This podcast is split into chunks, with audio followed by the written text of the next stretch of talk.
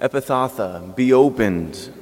Our Lord is presented with a young man who has a speech impediment and is not able to hear a word, completely deaf, and had never heard anything in his life.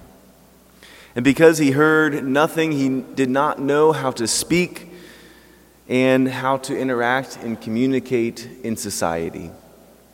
In the ancient times, they did not have the aids and the helps that we have today of sign language and uh, science and, and being able to um, communicate in, in all these different ways.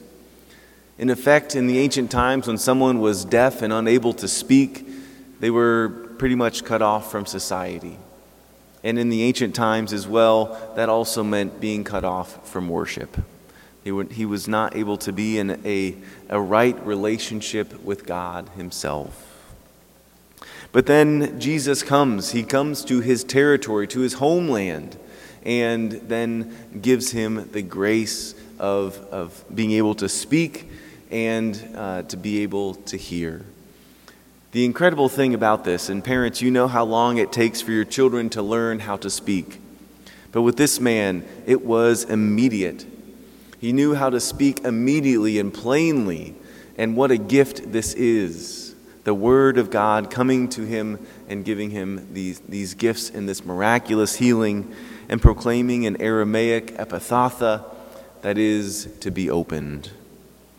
This truly incredible miracle. Did you catch the connection with our first reading today? It's really, really special.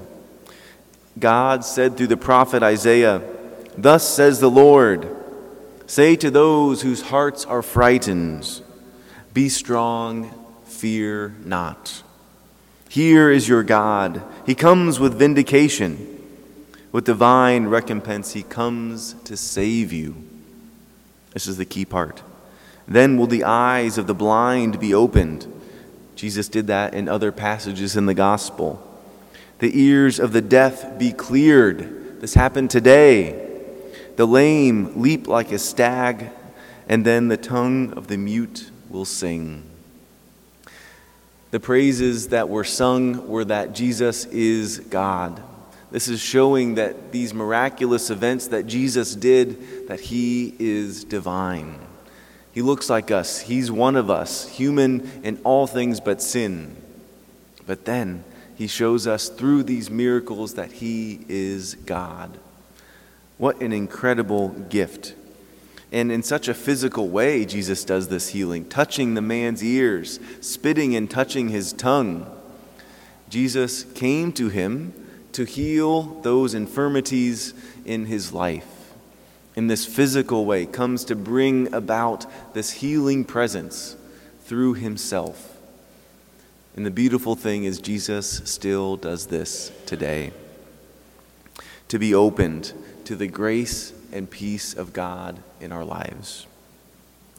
And so our Lord desires to continue to reveal his divinity in our midst, to help our hearts come to faith in who he is, not just a teacher, not just a good guy, but God himself in our midst to give us grace and peace and healing. For just like the man in our gospel today, Jesus wants our hearts to be opened to Him, to be healed, to restore, to love and praise God with every action and choice in our life, to be open to what God is doing in our church, in our diocese, and even here in Muncie. It seems kind of trite to say, but I think it bears repeating of how much in, in the challenges that we have all endured over the last year or so maybe longer than that, uh, the, the challenges and difficulties over the last number of years. What seems to be right now an unending pandemic, world turmoil, and natural disasters. For things on a more local level, maybe challenges in our hearts with Uniting in Heart, the plan for our diocese, the priest moves a year ago, getting three new ones, and the, maybe the challenge as well of not having a priest uh, an assigned priest, one of the three of us, living here at St. Lawrence. Father Bob lives here, but he's retired. Or maybe it's something else entirely. In, in the midst of undergoing all of these changes, uh, something that has continued to come up and just, I think, bears uh, mentioning this, this morning is the challenge that many have shared with me of, uh, uh with Father Hellman's transfer. And that's been a challenge for many families. I just want you to know Father Hellman is a good priest, and he loved you dearly, and you loved him dearly. And this was such a gift for you and for this parish.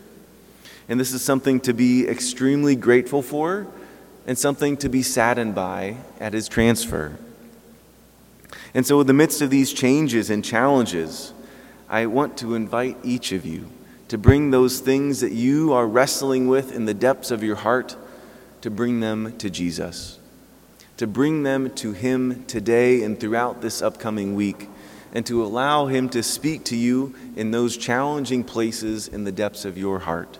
Those places where God wants to bring peace, where God wants to bring His consolation and His healing presence in your lives. For as we saw in our gospel, God wants to heal. We see this throughout the scriptures, uh, in the Old Testament and the prophets, as well as throughout the gospel and then into the New Testament. That God wants to heal, and He continues this, this grace that He wants to outpour upon us even to this day. As we heard in our first reading, be strong and fear not. Your God comes to save you, to bring your concerns and sadnesses to Jesus in prayer, to open the door of your heart to Christ today and this week, to give you his grace and healing, peace and joy, and consolation in your heart. Now, if you'll allow me just to speak for uh, a moment about two, two things the priests living together and where my office is. It sounds kind of silly, but uh, those are the two things I just want to speak for a moment about. So, the priests living together. We all live on the campus of St. Mary, and we love it. We love being able to be together, to support each other, and so that we can be strong in our, in our priesthoods together, so that we can be the best priests that we can be for you. And we may look a little different than Father Hellman.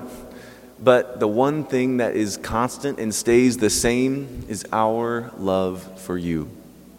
We, your priests, are here for you in sickness and in health. No matter what happens, we are your priests, and we are here and filled with love for each of you and your families. We are here to share life together. And because we are able to live together and make fun of each other and pray together and eat together, all of these things, they help us to be the best that we can be for each of you. So we can dream about what is God doing? Where, where is the Holy Spirit leading us? And helping us to discern um, the ways forward, especially in these challenging times. And we love it. And, and um, yeah, it's just so good for us. And so, um, just to, again, to reiterate that we may be a little different and things may look a little different in, from what we're used to, but the one thing that stays the same is our undying love for each of you. That is the consistent theme for us. We are here to serve you and your families. And then, uh, secondly, my office is here at St. Lawrence. So I'm here most days of the week uh, and, and, able to work and prepare my homilies and pre- prepare classes uh, and, and spending time here at the parish. And so please feel free to stop by. I want to make sure that I'm here to be with you and greet you and uh, for you to stop in and ask questions or just to say hello. Uh, just give us a quick call ahead so I can make sure that I am here to meet you. And so, again, we, my office is here to take care of each of you and take care of the needs here uh, at St. Lawrence. And so, with all that said, you can still be frustrated. I'm not telling you what to think or what to feel. But the one thing that I would ask is bring whatever concerns, whatever worries and frustrations or fears, to bring them to Christ this week. Go to prayer, spend time in adoration, and allow Him to speak to you in those places of your heart that are in need of His grace. That's where He wants to speak to you. That's where He wants to give you His consolation, His peace, and His love. And so, in the midst of, of these times, uh, please know that Jesus loves you as well and has come to give you life. And in a special way, just as He reached out and touched the man in our gospel to prepare our hearts for when He comes and touches us in just a moment. As he, as he comes to us in the presence of the Eucharist, the presence of the host, the sacred host, to touch us and to bring us this gift of love and peace. May our faith be strengthened today. Fear not. The blind will have their eyes opened. Um, the, the, the deaf will be able to hear. And many, many other things, miraculous things that God wants to work in your lives as well. And so may our hearts be open to the, the, the presence of God today as He comes to us in the most holy Eucharist to be our strength, our consolation, and our joy. And so, just as Jesus said to the man in our gospel, may He say to each of us as He puts His heart into ours, Ephphatha, that is, be opened.